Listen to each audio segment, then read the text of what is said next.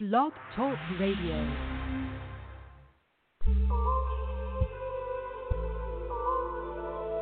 Mm.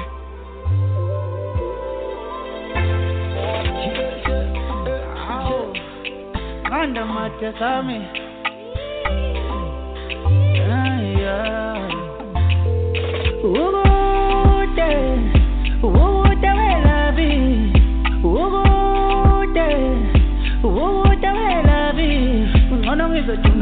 dumela dumeli lavleta ungcono ngizodumela dumela dumeli lavleta ukude ukude welabi. Awungithi ukude ukude welabi. Ungcono ngizodumela dumela dumeli lavleta ungcono ngizodumela dumela dumeli lavleta ah. Ngifona udala utholakali.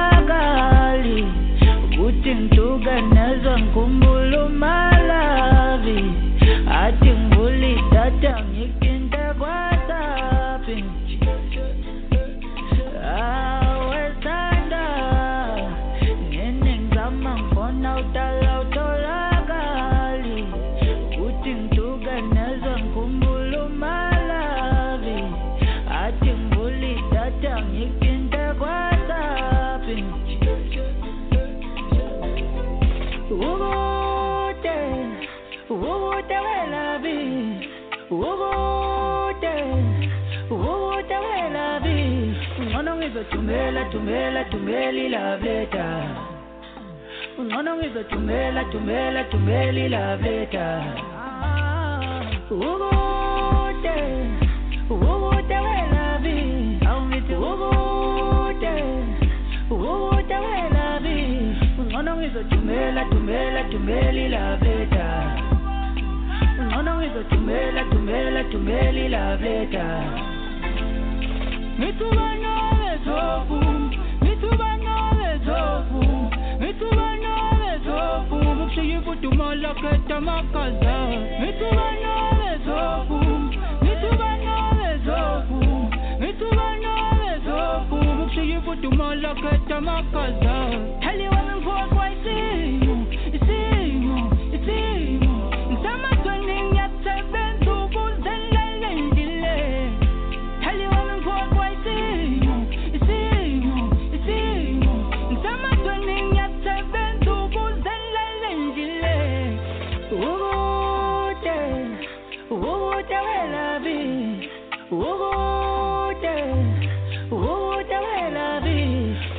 ngizothumela thumela thumela ngizothumela thumela thumela.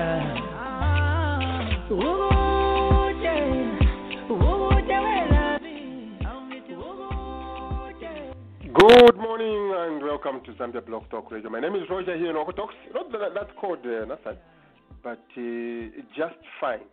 That song is Black Diamond from South Africa. Love Letter. Love Letter. One thing, nothing, I don't know about you, like a so and so, but uh, we're here. I'm not sure about Brother Warren. But I don't know. Maybe it's just, it's just me.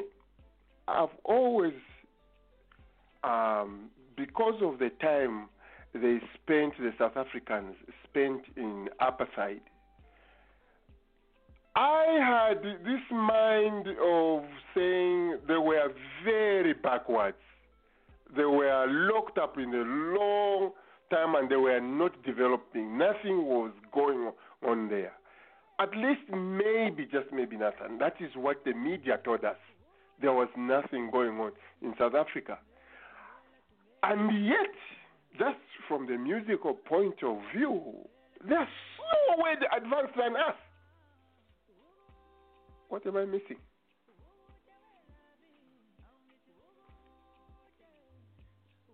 Nathan, am I talking to myself? Ah, I was I was talking to myself. so everything I've said has gone to the wind, right?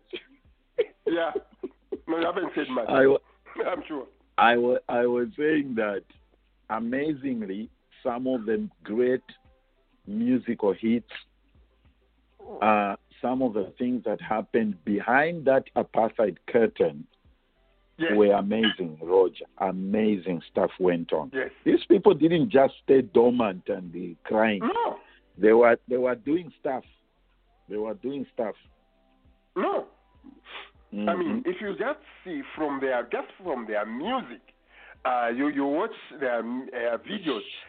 Th- this never started in 1991. I'm sure there was something they were doing.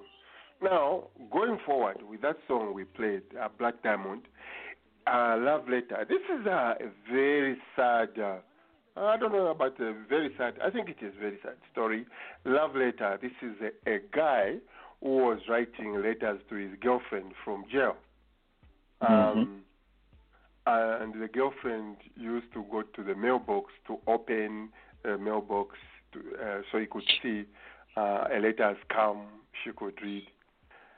Uh, apparently, I don't know if there was love triangle or something like that. There was another boy interested into the to the girl, so he used to steal the letters. So she, she never received any of his letters. Any letter which came, Ah. he was the first one in the mailbox and stole the the, the, the letter. Uh, the good thing he never read them. He just uh, piled them up until one day uh, he decided to Shit. deliver them to to the to the girl. The reason Wow. why the guy went to jail again was the amount of violence and Nathan, uh, which uh, to this day goes on in South Africa. So I went online. I was searching the gun violence in South Africa. What caused this? How did they start uh, to be this violent? Why?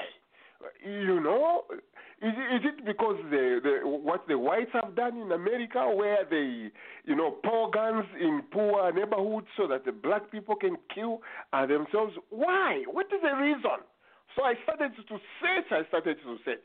One of the reasons which was given uh, was yes, um, under the apartheid movement, for the ANC, to for the Mm. uh, freedom struggle, they had to take up the AK-47 to fight the the, the white the, the whites because um, peaceful demonstrations were not attainable uh, from what they were going through. So they had to uh, pick up the uh, the guns. Uh, to the white South Africans, they were told you have to have a gun because ANC is coming. The African people, the black people, are coming to take up your property. To you are going to be in danger. So pick up a gun so that you can defend yourselves. And That, that, doesn't that sound like America to you? Exactly, exactly. And and and now we have this culture of uh, violence uh, in in in in South Africa. Um, I had a friend. to- I had a South. I had a South African friend in Zambia. He, Mhm. uh, what do you call it? He used to have. Uh, he used to sleep with uh, AK-47 under his bed. Where in Zambia or in South Africa? In Zambia, in Lusaka. oh wow! Yeah. Because of uh, the hallucinations he came with from South Africa. Or did he Uh-huh. think people were following him to to Zambia? No, because because they were being followed. Uh, they were, you know, they were being followed, and they could be abducted or they could disappear. Just they used to. Some of them used to be. That apartheid regime machinery was was terrible, Roger. That was a terrible thing. It was brutal.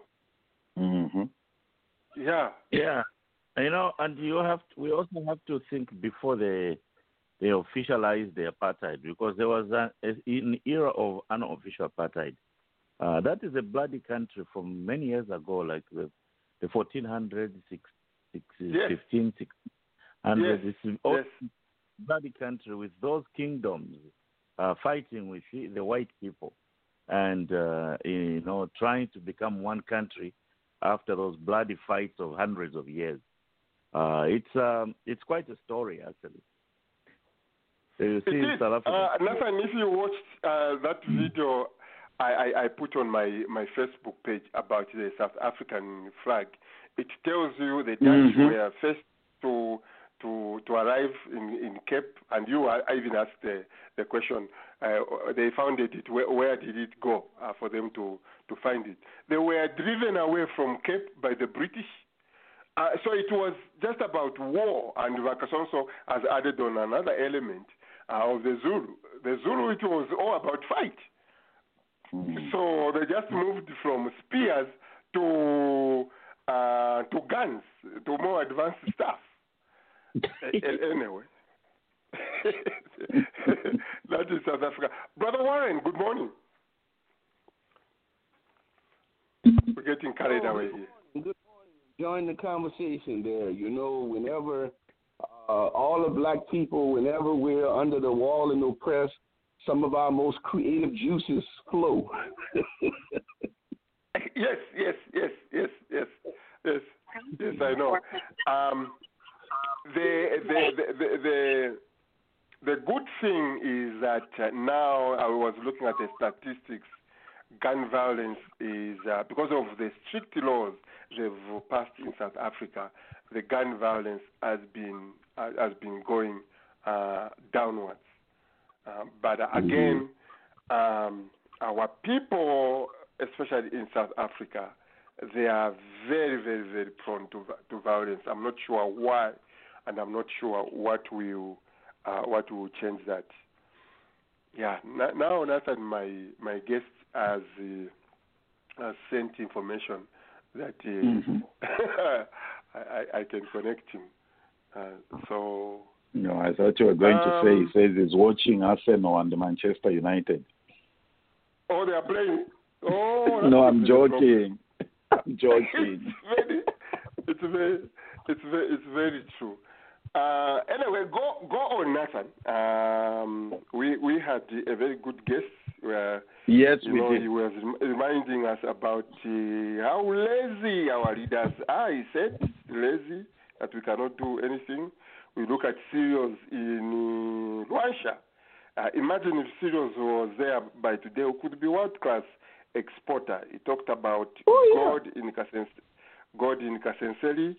Um, he talked. I, I liked this one, also. Pay taxes. Pay taxes from what? You know, when you have so much uh, uh, unemployment. Unemployment. Mhm. And then he says, This is your country. I like this one. He's telling the diaspora, This is your Mhm. country. So don't hear when Mhm. somebody says, You can't invest here, the country is gone. Zambia is your is your country. No one will save it. Uh, go go go on, Nathan. Uh, just do a small review Mhm. there, and then I'll see if I can uh, do justice. But my guest is supposed to come in 30 minutes from now. But I, wa- I just want Okay. to, to do. Go ahead. Dr. Kasonso, Alan Raj said we're here, Mr. Warren, although he was not on the our first segment.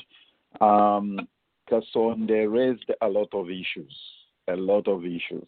You see, that's the reason I brought him on. I those I know Alan, Dr. Kasonso, you're on Facebook. Go to his page, Kasonde Mwenda C. This guy has documented every factory or industry that used to be and is no more. Crisscross the country. From Mwinilunga to Mamba to anywhere you can think of. I say to myself, this guy is passionate, Pastor Alan. He's mm-hmm. really passionate. Number one. Number two, you heard what he said. He runs a construction company. He's never had a contract since 2009. What kind of atmosphere is that? Mm.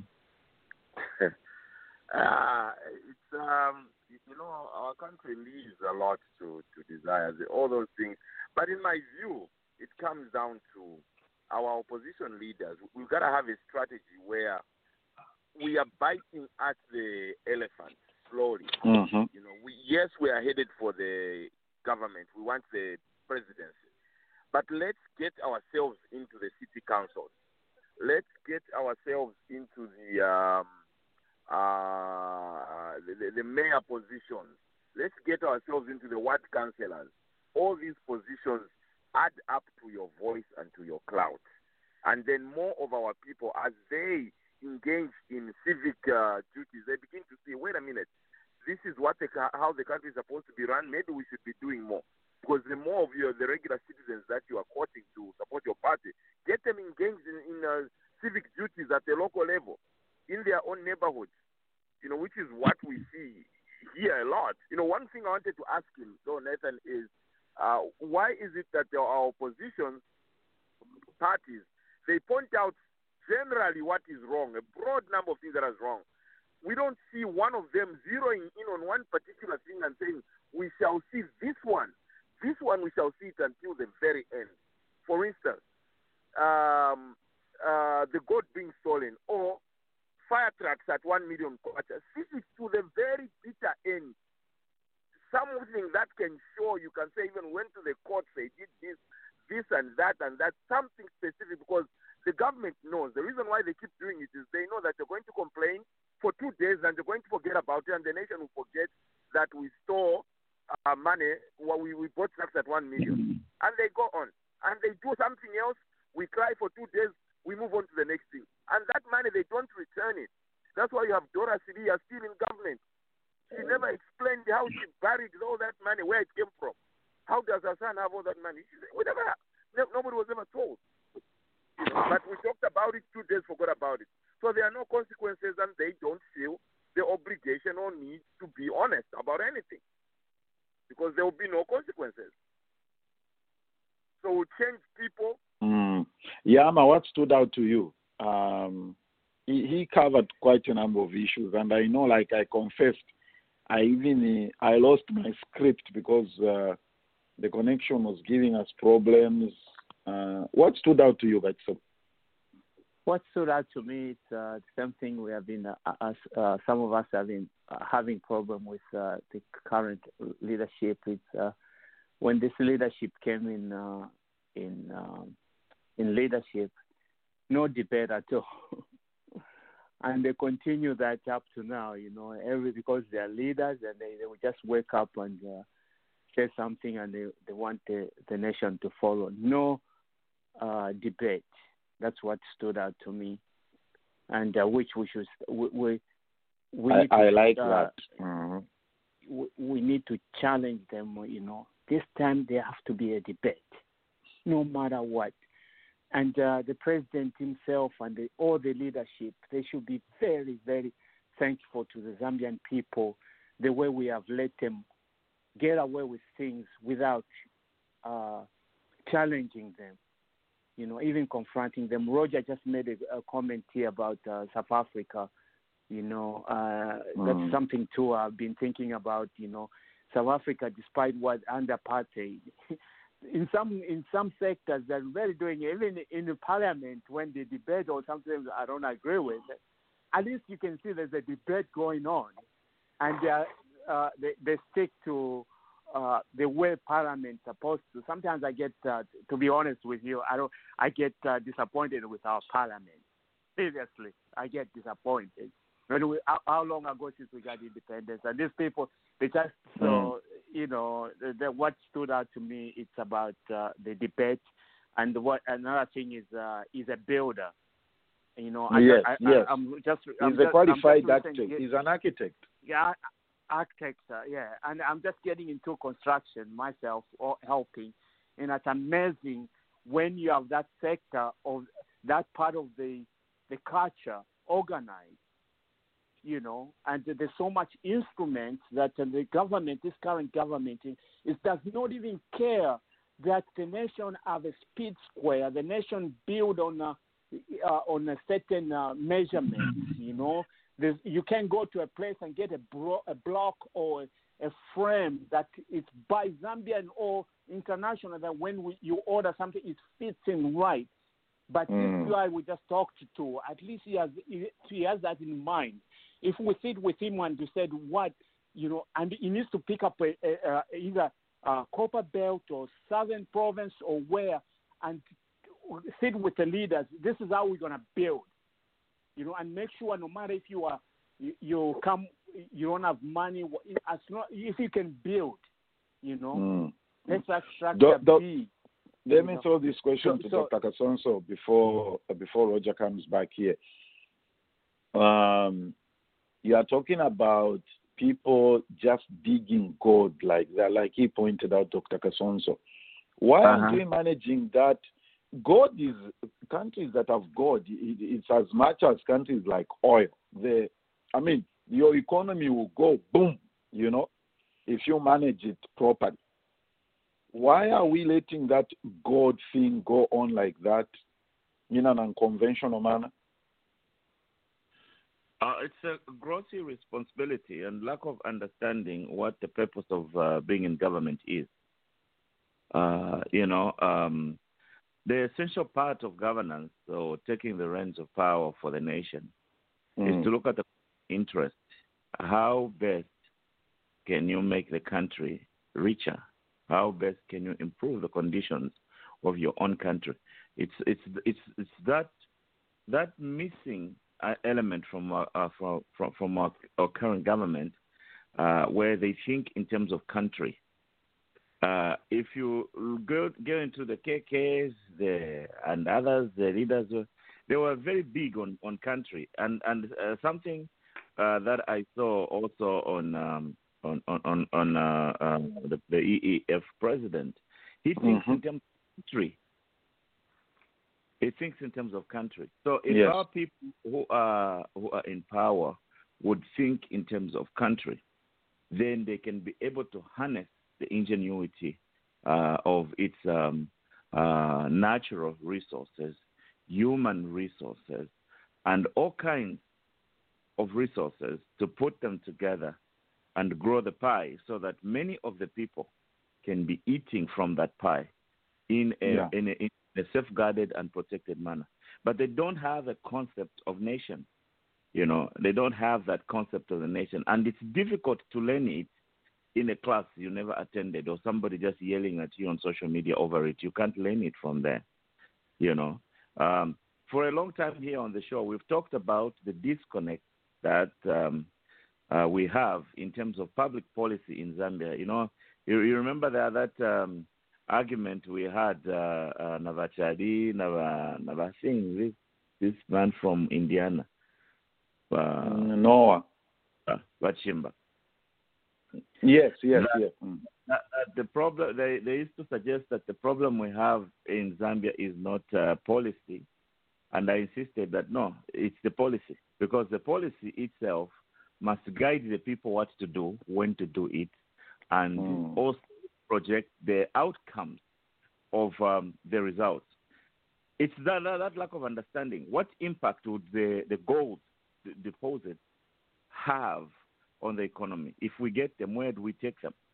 Uh, I was just talking about this thing that they launched the other day, the the economic uh, whatever recovery program, and uh, they have said that they want to improve the reserves at the Bank of Zambia, reserves in gold, and all those kind of things. And then they go on another page and they tell us that eh, everything they are going to do will be private sector driven. So now, how do you engage the private sector to bring the gold to the Bank of Zambia, for example? You cannot do Mm. that. That's a disconnect. So what does the government do? It has to have, and you know, th- th- there are things that government can do, and there are things that uh, the, the government can do and should do to safeguard the commonwealth of the people. The government can go there and put in a system uh, that is both public and private shared, and then from there the government can be able to uh, uh, uh, get that goal. But they don't think in terms of national, uh, national. They don't think national. Look at even the construction projects that they put up in the last ten years or so since they came to power. The, Mm. Apart from the, the road network that was intended to connect different parts of Zambia, most of these others are just disparate projects. Disparate projects, and they, they have a project there, they have a project there, they have a project there, and you know they, they, don't calculate the impact of all of that in the short term and the actual value to the people who are there in the long term. It's just to throw things there, and uh, life goes on. They don't have a national concept, and their national concept is very critical, um, Vankama, because if we think national, we can look at every step, everything that we do. how much does this add to value? Uh, uh, add to, to, to the president? National, national, yeah. National, yes, our. Because why are you why are you Mhm. building flyover bridges in Lusaka when Uh-huh. the when the farmer cannot move his produce from Uh-huh. deep in Lundazi to the market in Chipata? Why are you building a flyover Uh-huh. bridge? I know people who say, "Oh, you guys don't have." You are always criticizing. No, it's not just criticizing. It, to me, it's like the element of common sense is even lacking in this projector. national thinking you know, you know kuti wavalopulana echikoti ngomwe kuri common sense but na- national thinking vankama national thinking what does this add to zambia you know ngati wayakongola ndalama we borrow in the billions what will that add to zambia you look at their, their document their document is you know you, you, know it's written in a way that uh, terminology ya economics so umuntu kuti amona kwati but if if if, if you look at their objectives and the things they are trying to do, right now GDP the growth of the GDP is in a negative, and then they are saying that they are going to grow the GDP next year, but from the negative to start growing by three percent, and then you go Mm. and look plate of the actions that they are going to do about it. All of those actions, uh, maybe only twelve percent of those the, the actions they have listed can be implemented in a period of uh, of 12 months, and the results cannot be seen in the specific period of the document they are written. So they go and write a, a, useless document, and they even create a, a, a large endeavor. They invite the people. They even sing the national anthem over foolishness. It's annoying to the core. Mm. We Mm. have to, to think national. We have to calculate outcome. You cannot say that uh, GDP is going to be grown by the donation that the government gave to the musicians. They've even included that in, the, in that document. GDP is Mm. going to be. We are going to establish industry. Uh, we are going to establish industries in this district and this district. Kaiwa mfafine Mwalanda parade batola pokamu baya posa. You know, GDP is, and uh, we're going to go industries. But how long does it take to develop an industry? How long does an industry take to generate a profit from the time you secure market and the- things you're going to do that? Can you do that in 12 months? Can you do that in 24 months? And that's what they're Mhm. preaching in that. They are now going to be tier one miracle workers. They will just go to every dis they'll raise their right hand and they slap the finger on the ground. The factory grows and it's producing everything, and they'll grow the GDP in two and a half years. You know, one of the things that uh, we didn't get to, um, uh, like I said, I'm bringing him back on the 2nd January or 9th January, uh, one of the Mhm. two weekends. Um, uh, one of the things that uh, they are, he posted on his page, uh, and I'm glad Dr. Gashila is here because I want him to speak to this. It's the issue of uh, mortality rate. Um, let me, I'm trying to, yeah, I think I managed yeah, women's health agenda, uh, where he's talking about uh, the mortality rate uh, at uh, in what's the word I'm looking. No, he says no woman should die when giving birth, uh, giving life. How how do those how does that picture look like, Dr. Gazila, in our country, or the um, women dying at uh, when giving birth and or women health? Infant mortality, all those things. What's the picture there? You sound like you are very far.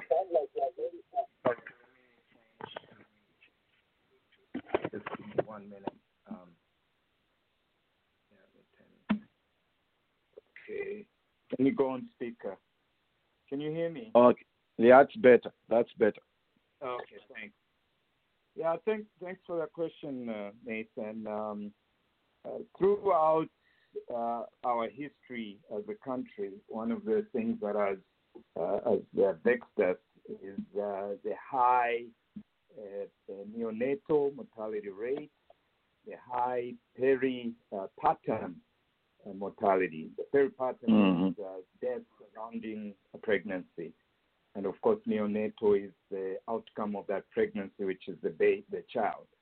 Uh, so those those rates are extremely high, um, not only in Zambia but uh, in the uh, developing countries And uh, part of the reason is um, one, lack of proper health infrastructure geared specifically to women, to women's health, um, Mhm. in, in terms of access to well organized uh, uh, prenatal, actually. Starts from before the pregnancy, uh, monitoring.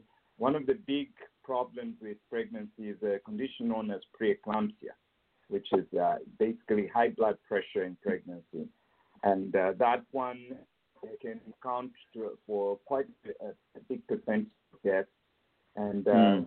you can pick up very easily if you are having a good um, perinatal clinics where they are monitoring these women regularly until the death. Now, then also delivery to centers where that are equipped with obstetricians, um, surgical facilities where breech pregnancies and other complicated pregnancies can be done because that's what leads to a lot of deaths.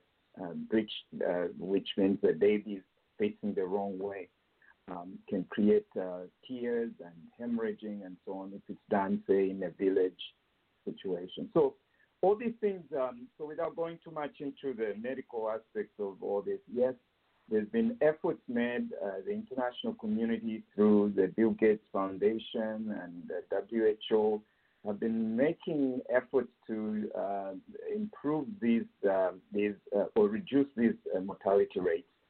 Um, but it all comes down to to governments, individual governments actually um, uh, uh, putting together plans and resources that can uh, lead to, this reduction. Because ultimately, if we are losing our babies, our children in, during birth, we're losing our women, it's impacting on our economy. Um, so I think that's how I'd answer that, but I, didn't hear what aspects um, when Dr. Mwenda was uh, uh, talking about because I, com- I didn't. Well, no, we, we didn't we didn't get to that point because we had technical issues. The line kept dropping and we lost a lot of time. My other point, my other question to you on that, Dr. Kajila, is that why does it always has to be uh, what's the word? Can I use foreign or international organizations to come in and do something? Uh, why don't we do or improve our own health infrastructure from the monies we are collecting from the tolls? Oh, Roger is back. Point.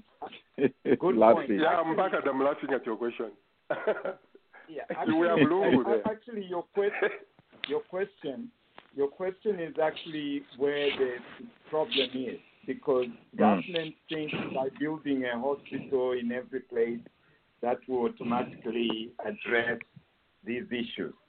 Uh, it does not. The biggest resource that needs to be built up is the human resource There you the go. expertise. Yeah, the expertise. So instead of investing, I would rather have a hospital in a ramshackle, which has the oxygen, which has uh, you know, which has Mm. a, a, a midwife, which has a doctor. Uh, even if the building doesn't look beautiful, you know, if you have all those elements, the outcomes will be better. So, but our problem is our government has gone into this uh, frenzy of building things all over the place, like Vakasonto said, without knowing, having a clear-cut plan to how they'll fill those hospitals with the right skilled nurses, with the right skilled doctors, with uh, medication, equipment, etc., and how to maintain that, that equipment. So all you are having is white elephants across the Yes. country that look beautiful. And Because you know what I what I've always said, Dr. Kajila. Our Yes. politics are based on deception. People get easily Yes, deceived when they see things. Yes. So, Yes. what is that flyover? What development is that flyover bridge bringing to you? I mean, if you come to the western side, I told somebody, Dr. Brother Mr. Warren, I said, so what does what significance is it if you move the embassy from Tel Aviv to Jerusalem? So what? Hmm. You see, the politicians will do anything to stay in power and to cling to those of to, to that whatever they want to do. So what if you move the the embassy from Tel Aviv to Jerusalem? I know they my evangelical friends will get on me and say, "Oh, blah blah, come on, get over it, get over it, get over it." the um, N- N- Nathan, uh, Dr. Gajila's village, um, just just government policy. Mhm. Dr. Gazi- Gajila's village and I, uh, I don't know about Wakasonso. He is a confused one. He doesn't really know where his village, whether it is in I know Luapula, Suea. Zambia. um, No one knows. um, if we cut, ju- just cutting the distance between um, Lusaka and Solwezi, where the most of the economic activity is is going on, uh, you put just a simple, simple um, a bridge on Kafue River in the national park there, and all the vehicles from Lusaka, instead of going all the way to the Copper Belt, they cut through there. Over 10 years, Nathan, we will be saving close to 2.5 billion. Over 10 years. More than that, maybe even 5 billion. In cost for fuel, in cost for importing uh, uh, spare parts. But no, we would rather build uh, all these uh, high flying over bridges so we look good to capital city when two kilometers away from Lusaka. Sorry to use this bad word on radio. We look like shit, as they say. that is a, that, that's the way it, it is. It is sad. Anyway, You'll be expect my, you'll be excommunicated my from your is going to be joining us. Yeah, it is, is going to be jo- joining us. Uh, 45 minutes to, to the hour. Uh, so I had um, a lot of, as always, a lot of uh, items uh, to cover. We covered the the South African. I, I heard Vayamawatsi was talking about that, but I, I, I missed I missed that. Um, very quickly, Dr. Kajila, as far as the, the vaccine is concerned, um, most Africans, if I was to take a poll uh, by African country, we will probably be talking about 70 to 80 percent of Africans don't want to touch to touch that, that uh, vaccine. Question is, do we even have an option? Yeah. My brother, you know what? Our there's several factors here. One, there's a historic uh, basis for why Africans are skeptic about vaccines. Uh, because in the past, um, they've, they've seen people who are anti-African, are racist, using uh, vaccines to um, to to actually reduce our our population or target vaccines at our population. There's a mistrust between Africans and the West in terms of do the West really have the best interest for Africans uh, in mind when they when they give us these things, or are they Mm. trying to destroy us so they can take over? Or they're trying to kill us? and so on. Yeah, and they're trying to kill us. So, and we cannot laugh that off and say as stupidity or ignorance. I think um, there's truth in that. There's definite truth of mistrust. Um, yeah. And uh, yeah, so how, the question is, how would we correct that mistrust? My belief is that we can only correct that mistrust when we Africans ourselves sit on the table. We start actually um, uh, discovering some of these vaccines for our own. Uh, Yes. Yes. And, and uh, Yes. having African Yes. scientists embedded in there and Yes. saying, pushing for us. But now we are just the receivers. That's where your problem is. If they, you're a Yes. beggar, everything they throw at you, you have to consume. So I Yes. fully understand where Africa is coming from. And frankly, uh, I think I'll, I'm curious to see how it will play out. Part of uh, the advantage we have with COVID 19 is uh, the effects in terms of mortality on our continent has been uh, low uh, with COVID.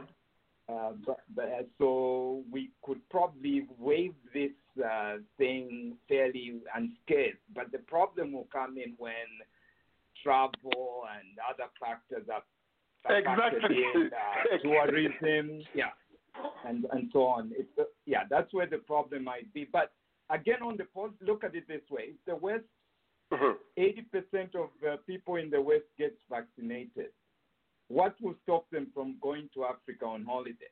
They will because they will feel protected. Mhm. So, so in the end, for me, I'm not Yes. gung ho in, Yes. in forcing our Mm. people to get the vaccine. I'm just thinking, Ah. let the Western countries get the vaccine. We watch the side effects, we watch how they are coping, and if it's Yes. good, then we can also start having some. You know. So anyway, I'll And, go and, and there. hence my question, Dr. Right. Kajira. Uh, I was reading something from uh, Morocco. Morocco has an ambitious um, uh, uh, program. They want to vac- vaccinate 80% of their people. 80% of the country should be vaccinated. And they are using the Chinese. The, the funny part about this story, Nathan, was that they are vaccinating them uh, using the Chinese vaccine, which hasn't um, passed all the stages of uh, efficacy, as they, as, they, as they are saying. That, that was funny. But what, is, what was not funny, Dr. Kajira, is they are targeting 80%. In other words, if the UK targets 80%, if uh, you, Canada here, 80%, America, 80%, and then you African country, you say we, we ain't doing it, guess what? You ain't coming here, brother. You are not touching that embassy. You are not even going close to that embassy. So I agree what Dr. Kashira said. We 100% need to get on board to find our own safe vaccines. If not, we might as well just roll up the sieve and take that sucker and suck it up. That's what we're going to do. yeah, yeah, yeah, yeah. But Roger, that's a very, a very important point. Last week we said that the vaccine is here to help us. Of course, there are problems. There are problems historically with the way research has been conducted, especially by Western institutions. Anybody who has, uh, I don't know, the research programs from other countries, but if you do a research degree here in the United States, there is what we learn about, or what we re- what we come to become aware of, are the ethics of research. Historically, there was harm that was done to human beings being used for experimentation of different drugs, particularly the black race in this country. So the laws have been enacted in such a way that those type of things cannot be repeated. So, from the point of view of uh, legality and research and the safety of these vaccinations, particularly here in the United States, they are very, very safe. And any harm that, that those drugs can bring to you, uh, they they are very, very costly. They can even cause those companies to be shut down by the legal system in this country. So, uh, the vaccines are good. Uh, I know that uh, historically there are there are issues, and researchers have used black people, and there is there's mm-hmm. always suspicion and conspiracy. But the vaccines are here to help us, and as soon as it becomes available to me, I am taking it. I see people struggling to do their work because they, they choose not to take a vaccine. Take the vaccine. Take the vaccine. Take the vaccine. Dr. Kasonso, Dr. Kasonso, Yes. my view is that it's a risk benefit ratio. You have to calculate what's your Mhm. risk benefit ratio in this whole thing. Whatever procedure or intervention in healthcare, uh, when Mhm. you implement an intervention, you have to look at risk benefit. So when you say Mhm. it's very safe with that confidence, you're basing it on evidence, right? We're basing it on evidence. But the Yeah. evidence is very brief. We don't we only have about two months old evidence. So Uh-huh. yes, it's safe in two months. That's all you can say. That's all any scientist can say. Safe at 2 Mhm. months. We need longer term. If you look at the vaccine development over the years, as Dr. Da Costa has often said, it takes Mhm. eight to nine years, a long period for studying the Mhm. phases, the one, two, three to four, or phase 3 Mhm. and so on. Studying with animals, trials in human. But in this case, because of the agency of the problem, the well Mhm. scientists had to leave whatever they were doing to just tackle this thing because it was a it's a pandemic and it's affecting the world economy and death. So they've they've cut a lot of shortcuts, cut a lot of shortcuts. And mm-hmm. so, yes, it, it, efficacy is great, 95%. Most of them, except for the AstraZeneca, that was around 70%. They targeted 70% as the threshold, but surprisingly, these vaccines are shown to be more effective. So, Okay. efficacy, yes, but the safety data is still going to be rolled out over a period of time, and we are, we will see this as we go on with passage of time. So that's all I can say. But having said that, am I going to take the vaccine? I will. Uh, when it depends on uh, the risk benefit ratio for me. Uh, if I think the risk benefit ratio is high, for example, if I'm working in the front line dealing with COVID patients, eh, I'm, I'm safer to take that vaccine because the risk Okay. of me dying from the vaccine is high. So, and then the person who's is remote, living in a remote part, doesn't interact with people, why should they take a vaccine if they're staying isolated and washing their hands and wearing gloves? Anyway, Yeah. Mark, Okay, Dr. Kajula, thank you. Uh, thank you for that. I mean, the only conspiracy theory so far I've accepted on this one, it is how long uh, AIDS, HIV AIDS vaccine, people cannot find. Uh, uh, someone made that uh, that point. They can't find for 20 years or so. Uh, in my view, because this disease kills mostly black people, that's why they have they have not cared. Uh, maybe it's just me. Anyway, our um, our our guest has joined us. He's not a stranger to our radio. Uh, Dr. Richard Mbewe was uh, part of us in uh, in the diaspora. Left is in Zambia. He's been there for a few years now, and uh, probably he can relate well uh, with what we are grappling with as far as investing in the homeland is concerned. He says now is the time to invest in Zambia. Dr. Mbewe, good, good evening. Good evening, Roger. For us who are in uh, the southern uh, the southern part of Africa, for the rest of the world, wherever you are, good afternoon, good morning, good evening. You are welcome. It's in there again. Yeah, this it is, nine, it is Southern nine Zambia. forty-eight a.m. here in the mountains. Yes, that's good. Early in the morning. Yeah. How is the how is Zambia, Doctor Doctor Mbewe? Well, uh, Zambia depends on how you take it. It's for me, it's fine. Uh, Yeah. the, I've been listening to the discussion which has been going on for some time Yeah. now. Uh, by the way, let me greet Nathan. Nathan Ulishan. Long time, Dr. Mbewe.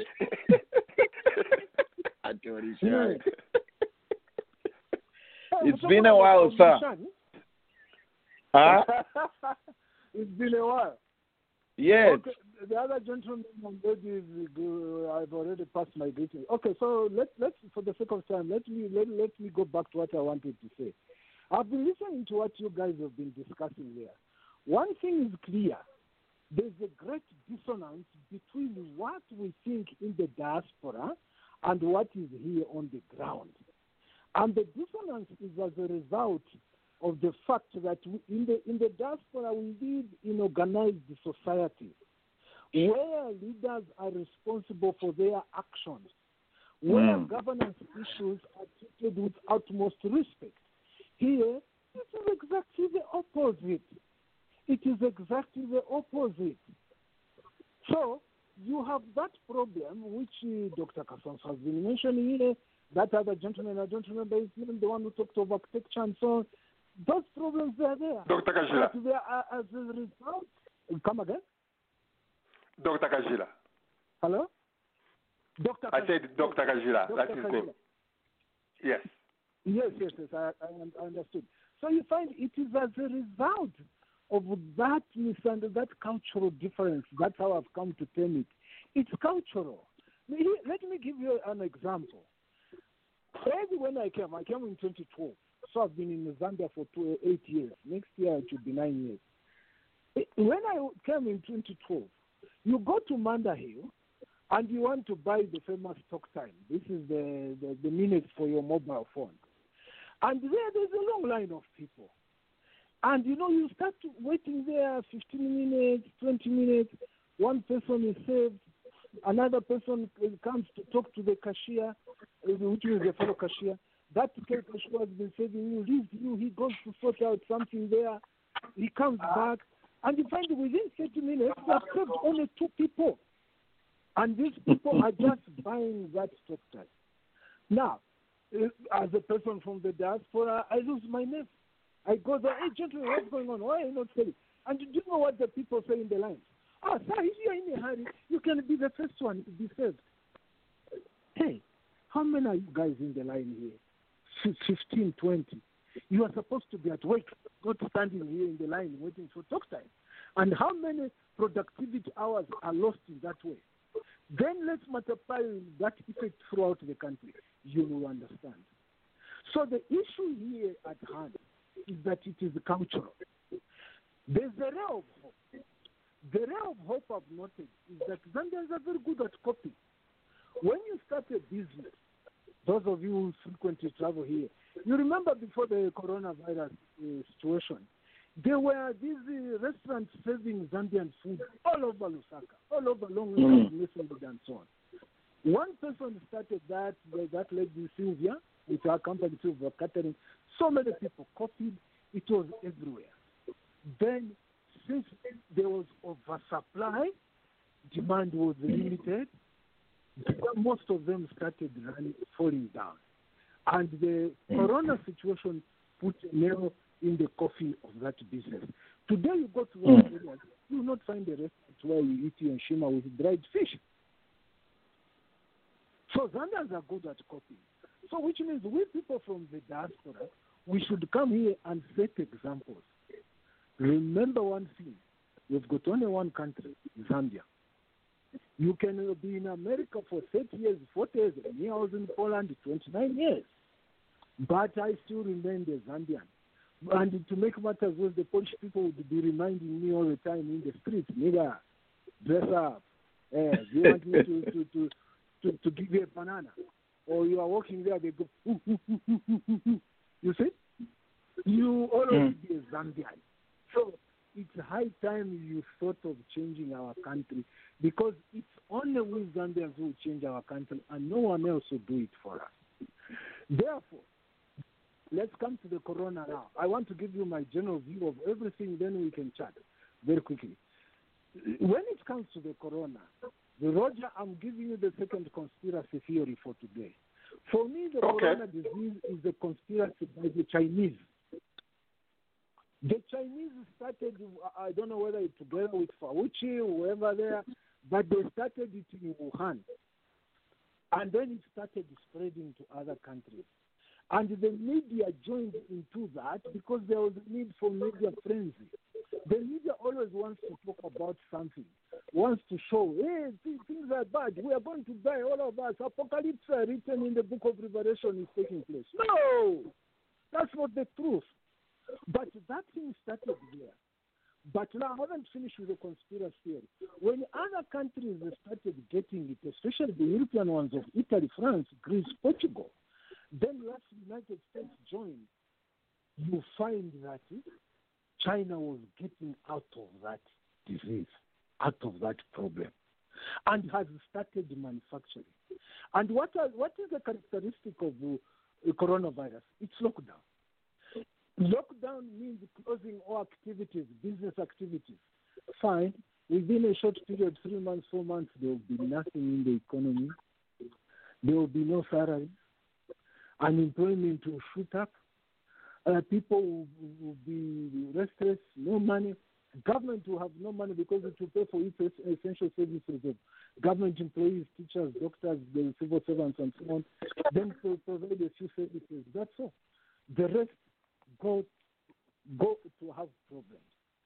Now, with the world grappling with that, China now is doing what? Getting out of coronavirus and is ready to supply the world with various goods and services. When those countries try to, to, to, to, to get out of corona, you hear that there's a second wave. And everybody is so excited. Hey, second wave of corona is coming. Second wave, hey, you, do, don't be happy. It's like you dancing that the lion is coming, the second one to come and finish us. Why are you so excited that the second wave is coming? It is going to be to killing the people. So in that way, I believe it is a Chinese theory of wanting to dominate the world, and they are going to do it. Especially that if people start talking of second wave of coronavirus next month, next month, especially when the new President Biden takes over, people should simply accept that this disease is there. It's like flu. So let's find ways of protecting ourselves against the flu. But let's stop these things of closing up, locking up, and so on. Believing that, we come to Zambia's economy now. Again, another shortcut. Zambia was already in recession. And here we can argue among us economists whether recession, recession means a GDP growth of negative values or anything below an accepted value. And in the case of Zambia, it is below an accepted value. For example, the Zambian economy should grow at least 10% per annum in order for it to generate income, to generate jobs, and to produce goods for export. I'll talk about export in a few seconds. So you find that if the Zambian economy is growing below 10%, some economists suggest 6%, the Zambian economy is not creating jobs. It's not creating goods for export. Therefore, it is in recession. And then when you bring in Corona and say that, okay, close everything now, nobody is working, stay at home, and so on, you are simply amplifying the, the, the, uh, the recession, which is already there. Of course, we are happy boasting today that only 317 people have died in Zambia because of the corona. Fine. So now, why don't we move on and start producing? Especially that the surrounding countries appear to have bigger problems with corona than us. So if the Chinese are, are starting to produce there, let's just make a government rule. This corona business is not serious. It's not there. Let's start growing things, Eh, maize and so on, so that when these our neighboring countries start coming out of the corona, we are ready to supply them. And in that way, we've got income. Therefore, the problem we have, apart from that culture, it is a strategic thinking. What is going to happen tomorrow? What are we going to do tomorrow? And through that, you find that we are not doing anything and we've got problems. Now, let's quickly jump to exports. You see, exports are the basis of an economy. And in Zambia, we boast we're a monoculture economy. I remember that from grade 7 in 1976. We're a monoculture economy, this and that. We just export copper. Just a minute. Those copper mines today are not owned by Zambia. So all the profits which are generated from the mining copper, they do not go to Zambia. They are taken over by the owners of the mines. First Quantum, Barrick Gold, Glencore, and the Vedanta Resources. They are the ones who take the profit, according to company law. And we have agreed to suit ourselves to company law because those are the basis of the the, uh, the, the, the, the market economy that we wanted to enter Zambia in 1991. So today, those mines are not ours. We have been talking of gold here. Similarly, gold, they have found gold. Instead of setting up a company, Zambian indigenous company, that would be mining that gold and refining, you are going to bring Sudanese. You mean sure we can't get four, five million dollars in Zambia and get a, a, a machine to to, uh, to to to be uh, the gold. We ha- we can, but that brings the first problem: lack of national interest. The current leadership throughout, not even talking about the president. The president can even have national interest at heart, but those people around him, they are lining their pockets. They are not doing things for the sake of the nation. They want to get richer and richer and richer. Whether you buy a T-bone steak at 90 kwacha in in in, in a Longacres market or 700 kwacha at Chicago Cream, it is the same, same, same T-bone. But here it is personal ego, so that you can boast. I ate a T-bone of 700 kwacha. chingombe chichive chatekereva mbeu and it is the same meat so this is not, no, no, no, no uh, extreme benefit. Since we are not producing anything, we are not exporting anything. Now, listen to this. This is what those economists in government should take into consideration. For every country that is a member of the IMF, International Monetary Fund, their exchange rate is dictated by the forces of demand and supply of dollars on the local market. So, in the, paraphrasing that to the Zambian situation, the, our exchange rate in Zambia is dictated by the demand and supply of dollars on the Zambian market. And how many dollars do we have on the Zambian market? Very little because we are not exporting anything to any foreign currency. Therefore, demand for the dollar is high.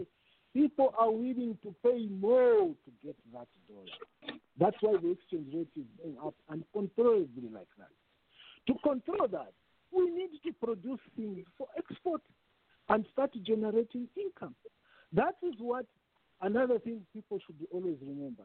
The, the IMF, from the time it started uh, interfering in Zambian economy in 1986, the, their recommendation has always been the same structural adjustment program.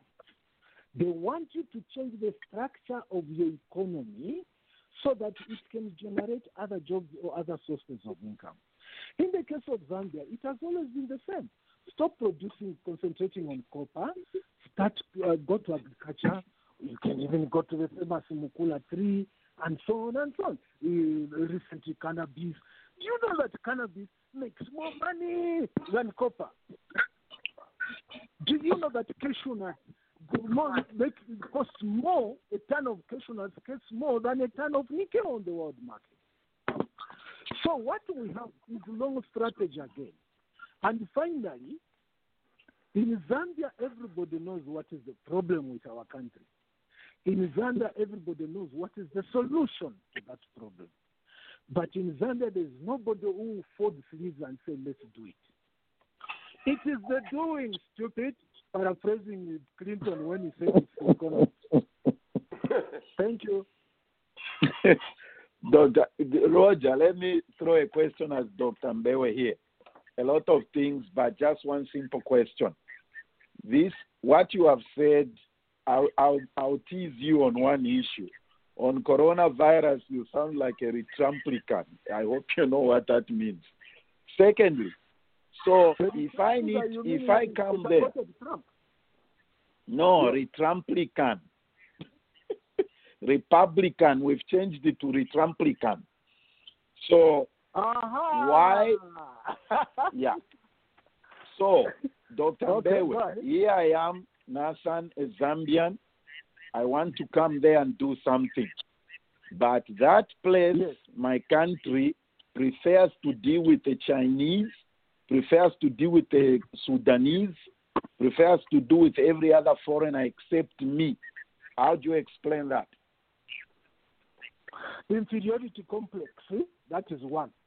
We still believe that if we do a business with a Muzungu, with a Chinese, it is better than doing with a fellow Zambian. I'll give you an example to explain my, my, my thinking. The, the Chinese, they know how to deal with us. So what do they do?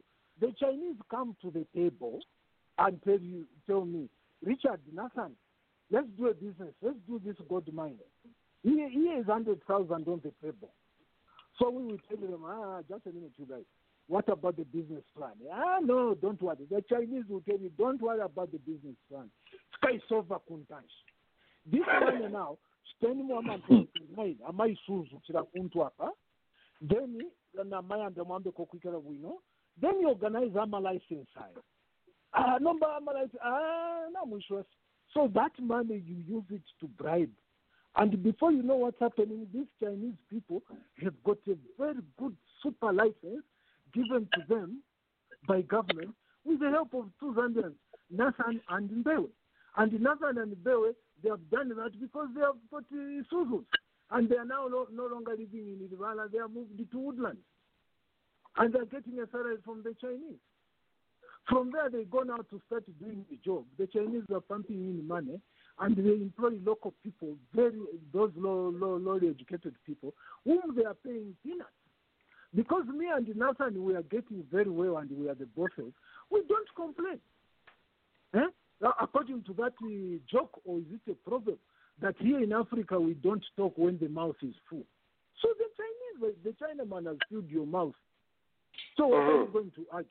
Do- Dr. Mbewe, Huh? my, my Uh, hold on, hold on, hold on, hold on, hold on, hold on, Doctor Doctor Kasonso. I'm going to go through the, the line so that everyone has a, a small question to ask Dr. Mbewe. Uh, as always, I didn't plan my time properly, so I have, have only 20 minutes. So make your answers very brief. Yeah, I- ache panafutika ili uh, make your answers brief so that everyone will have uh, a question to, to ask you. My one uh, only question, uh, Dr. Mbewe, a diaspora, now you are telling the diaspora now is the time to invest in Zambia. Why do you say so? Because uh, because inflation has shot up in Zambia. Inflation has really shot up. To give you an example, uh, when I came in 2012, for a liter of fuel, petrol, I would pay four kwacha. Today, I'm paying 17 kwacha. To round off, let's say 20 kwacha. Uh, With a 100 kwacha, those days I could get 25, 25 liters. Eh? Today, I'll get how many? Five. This is the difference. Now, in such a situation, this is the situation which, on the stock market, if you remember, I used to work on investment banking, the blood is flowing. When the blood is flowing, meaning people are suffering, things, prices will go down. People will stop buying. When prices go down, that's the time to buy, which means that's the time to invest in Zambia. Because in Zambia now, people are ready to sell you things at exorbitant prices in kwacha terms. But if you come with your euro, your dollar, your, your pound, it will be peanuts. And you can get a very big ranch, you can get a very big farm, you can get very. Do you know a chief on his own? A chief on his own has got the right to give you 240 hectares of land. A hectare is 10,000 square meters, which is 100 by 100. Okay, so so, say, things uh, are, are, 200 are are quite yeah, things are, are quite cheap here. Again, I've I've no time. Uh, I'll go to Louisiana. Uh, Brother Warren, you are listening to Dr. Richard Mbewe, who is in Lusaka, Zambia. Do you have a question for him or a small comment?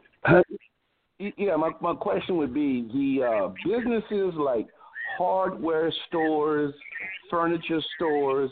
Uh, do foreigners have a monopoly on those businesses, or are there Zambians who are retail hardware stores where you need materials to build houses and repairs, and uh, furniture stores?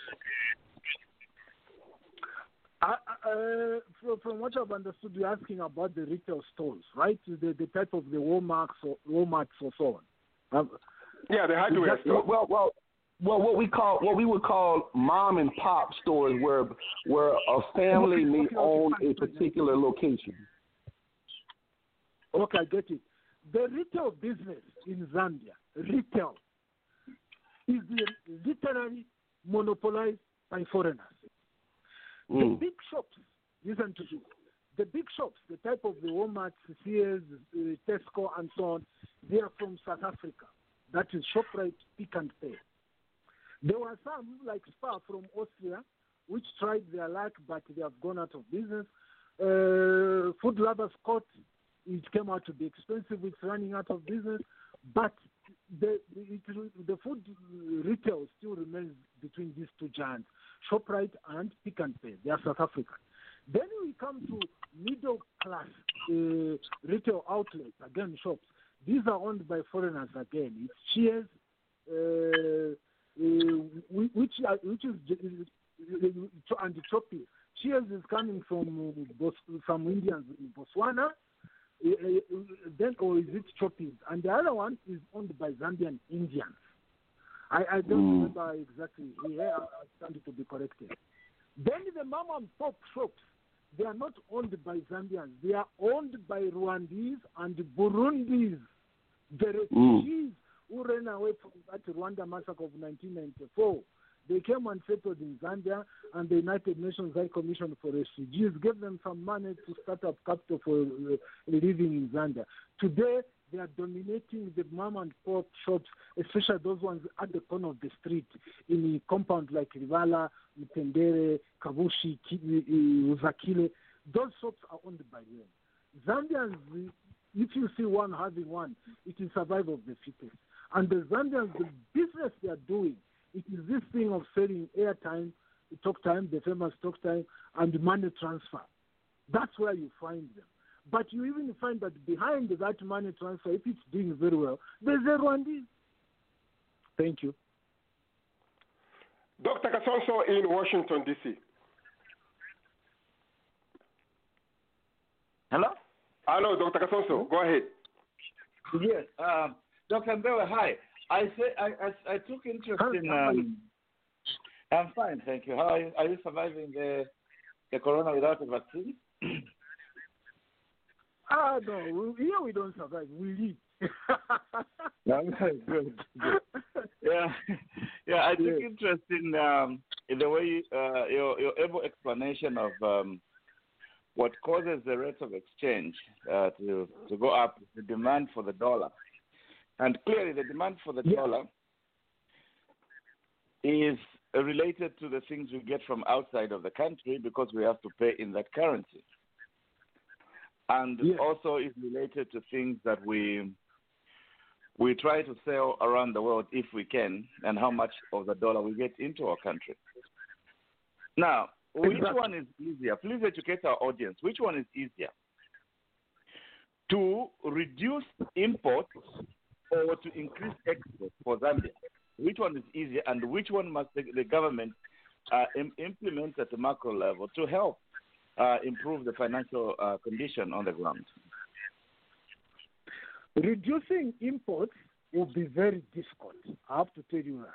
Why? Because Zambians are heavily consumer society and they believe in eating or buying something that is imported rather than which is locally produced.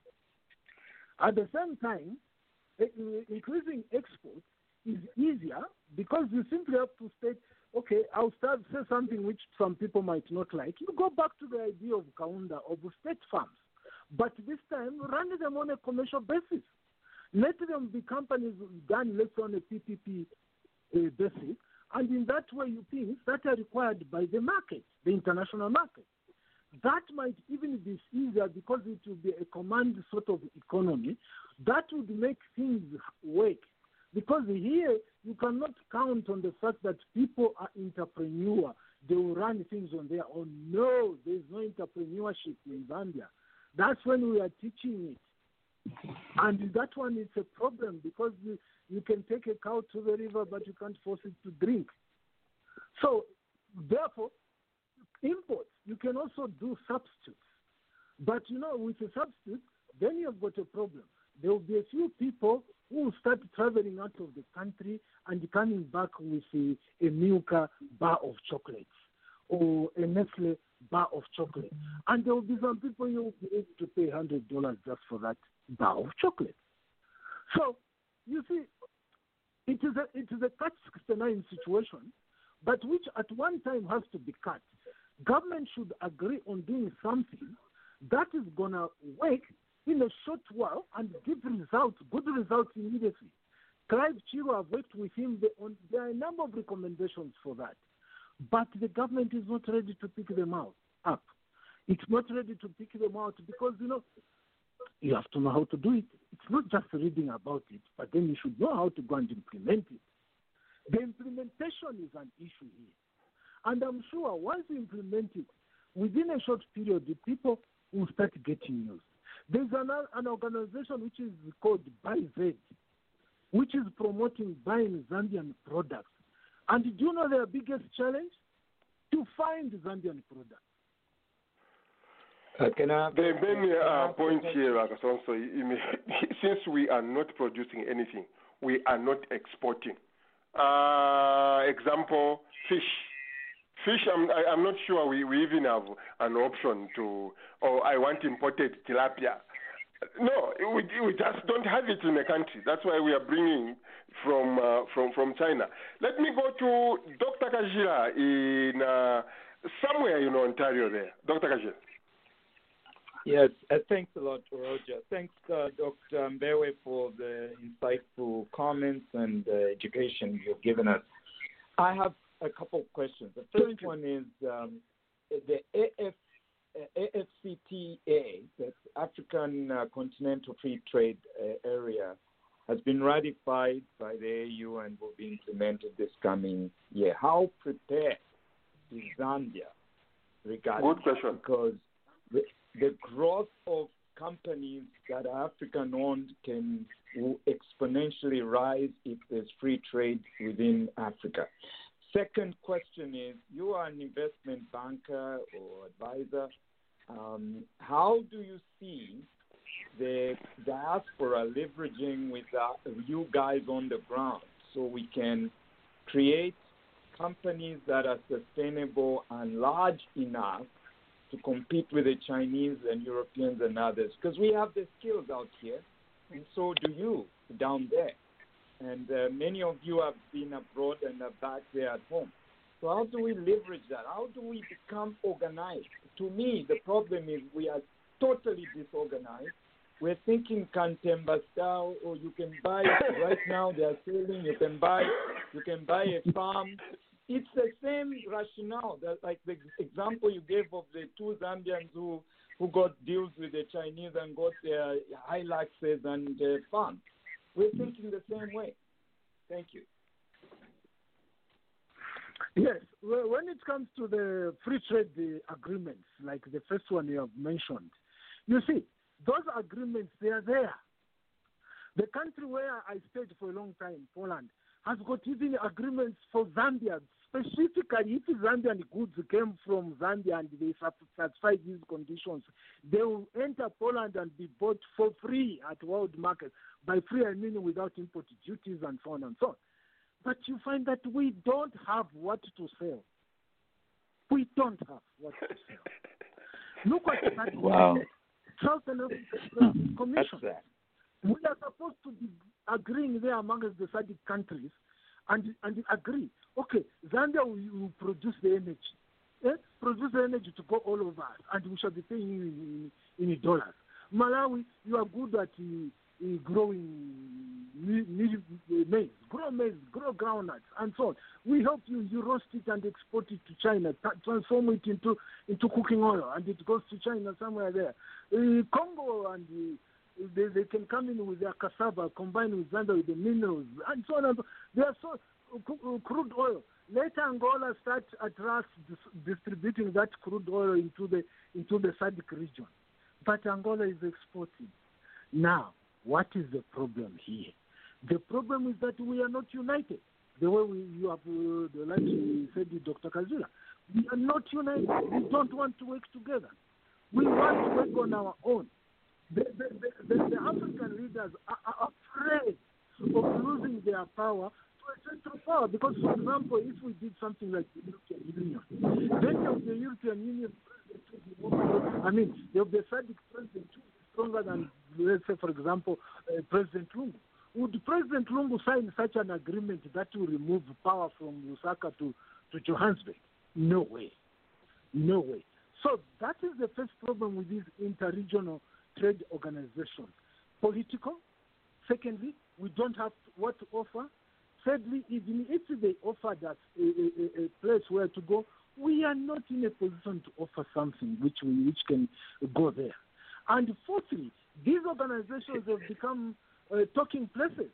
You know, when I was working for the World Bank in, in Poland, I, I used to attend these the annual IMF World Bank meetings. And at one time, one guy made a joke to me that, do you know why international agreements are signed on Friday in the afternoon? I said, no. He said, because that time the Africans are not there. They have gone for shopping. Secondly, now you It's come true, to the though. one of Yeah, they're leaving us out. It's true. Yes, those ones who have gone to these international meetings, you see, why is it on Friday and in the afternoon? And then when you look at the chamber there, Zambia absent, Madagascar absent, DR absent. Where are the, these ambassadors gone? They have to buy things for their first wife, second wife, third wife, uh, party girlfriend, and so on and so on. That's another story. Now, when it comes to investment, this is in line with, wha- with what I said earlier on. There is no one who's going to develop Zambia for us apart from we Zambians ourselves. There's a number of people from the diaspora who have settled here in Zambia, whose mind has still remained diasporan, who want to get things done in the right way, in the right method, at a minimum cost. The problem, as you had alluded to, Dr. Kajila, is that we Zambians, we, we have got a Kantemba mentality. But that's not the, the only thing. That Kantemba mentality is accompanied by a superiority complex. If we are to set Mm. up a company today, me and Dr. Kajila, we shall start fighting. Who is going to be the CEO? You get the point? No, no need And for that. are, No, those are just titles. don't need for that. But those are the issues here. Who's going to be the CEO? And if we buy Hiluxes, we, this one, he can't have the same Hilux like me because I'm the CEO. So him, we should have a, a six cylinder. Me, and I can uh, have a ten V8. That's small mind mentality. Exactly, exactly. No, Until that is from the mind of the people, we shall still go on uh, lagging behind. And it can only be removed by we people from the diaspora, you people who are seated here, there, and people who are here in Zambia, to Yeah, work yeah. together. That's why I've been talking of those investment funds. Do you see the Zambian? Remember this: the Zambian Securities Exchange Commission is the third most stringent, most stringent regulator of financial markets in the world. Wow. So if you register a fund and it is accepted by Lusaka SEC, then you know that your money will not get lost easy. It won't get lost easy. But the problem is that people don't trust. Ah, I, I give my hard eight hundred thousand to Mbewe. Lero Mbewe wakuchipata. Lero ngakurosa kumalawi nishishaka. Munepo futi. Ah, shatichiteko invest. somwaishona ko kano Mhm.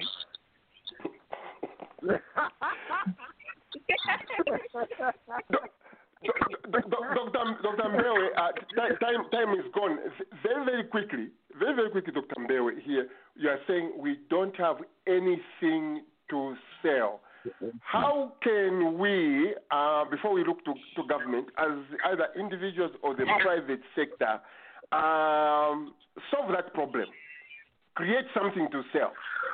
Because as you are saying, if you go into all these uh, markets, there are some, some agreements we've signed. They are waiting for us to export. How do we fit in those orders? How do we do it? So this is what I started saying. We set up an investment fund, pour pool money together. We choose products we want to go into, and then from there we grow those products to international standards. So that then from there we go and simply we go. We don't wait for government to go for us. We go. Now you're talking. to the commercial secretariat. We were a Zambian company and we have got this thing. We want you to have a commercial free license. They will tell us, there you are, you are go, there you are ready to go. Then we have got our own sales team which starts selling through the commercial region. Don't be reactive, be proactive. Get things done. Don't wait for things to be done. Last question, Brother Charlie, in uh, Florida. I know there was another question, uh, but this was the most critical uh, question uh, Dr. Kashila asked. Let me allow uh, Brother Charlie in Florida. Very quickly, brother, we, we have got four minutes. Okay. Um, my my quick question is, um, you know, the- you were introduced as you are saying that you should come and invest in Zambia now, but the picture you have painted has been very grim, a little bit disheartening for a person like me, who is seriously, Mhm. seriously looking at investing in Zambia and saying, what do I do? Where do I go from here? um, what is there that we can come and do? And you know, you talk about investment from what if I only have ten thousand dollars or fifty thousand or hundred thousand? You know, because when we do the millions of dollars, yeah, but what if I only have ten thousand? What is there for a regular guy on the street wanting to come and do something for his own family first? First and foremost, I painted that grim picture deliberately. This is in line with risk management. There, where you, the risk is perceived to be high, that is where there is the highest rate of return. Two, you with your ten thousand dollars come and set up a farm of fish ponds that will be grow that will be growing the tilapias, which my my brother Roger here wa- wants, and those tilapias you sell them around. Do you know that demand for fish in Zambia? I read somewhere it is about two hundred thousand tons per year, of which eighteen thousand is local. The rest is imported from Zimbabwe and China. So you need to come and start if you have ten thousand to start a farm that will be growing tilapia. Another good business which is coming up is in Milonge, or in Milonge, which is the catfish. Here in Zambia, we've got problems with Milonge culturally. Ah, what this and that. Eh, what what. Chi- chimono mzembe. Go and tell to those people who eat the Congolese. Ah, ah, Iwangata fire, it doesn't mean Right. that you can't grow for someone who wants to eat. So you, you, you grow tilapia fish in huge quantities and you sell to Congo. Power generation, solar power generation. Uh, l- last minute, uh, uh, Dr. Mbewe, you have, uh, you and I talking, you have uh, uh, an investment license uh, there. How, how can the brothers uh, listening uh, get advantage of your your license and your expertise in investment banking? Yes, I, I recently in in November got my local stockbroker's license. Because for you to, to, to operate in Zambia, you need to have a stockbroker's license. Even if you were, you were working on on the Wall Street, but once you want to operate in Zambia, you have to do the Zambian one. I did that one and passed. And in, Ja- and in January, I'm setting up an investment fund. And in that one, information will be sent to the people around. And those ones who want to join to team up to invest, they'll be welcome. That was Dr. Mbewe. As always, um, you and I are talking and we are working on a uh, on a serious uh, project. So those listening and uh, want to do something, please inbox me and uh, I'll, can lead you to something. Dr. Kajila said, let's stop uh, this uh, Kantuntemba mentality. Oh, Dr. Kajila, I'm going big. Don't worry about that. I'm going big. This was your show. Uh, yeah, uh, we have only one minute. Go ahead, Dr. Uh, Dr. Uh, before you go, before you go, yeah, Yes. the Zambian uh, Economic Association is going to make a presentation to ADDI on the 16th of December of January on the um, uh, projects that are available for investment for the diaspora. Dr. Mbewe, you should be part of that. We want to team up as diaspora, get money together, and do big stuff. Thank you. Ah, I will give Dr. you Dr. Mbewe, Merry Mbewe's, Christmas. Dr. Mbewe's number, and you can co- collaborate. Yes, we need Dr. Mbewe there. Have a good weekend, everyone. Thank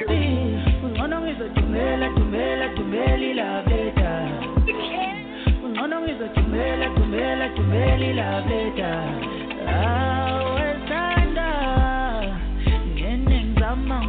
ngifona udala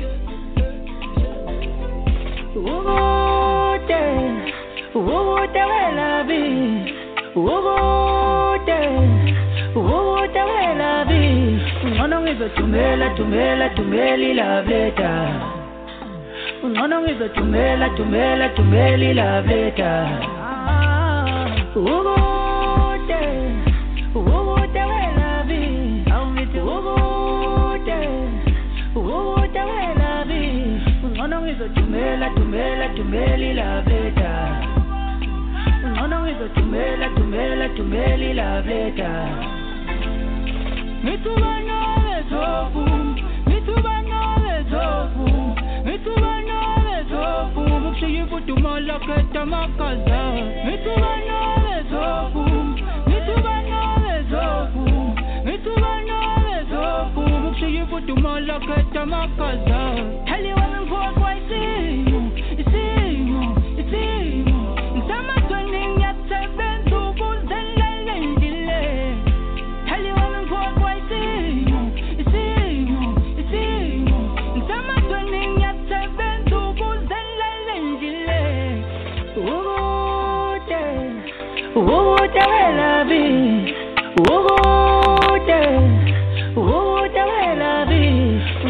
ngizodumela dumela dumela ilove letter. Ngcono ngizodumela dumela dumela ilove letter.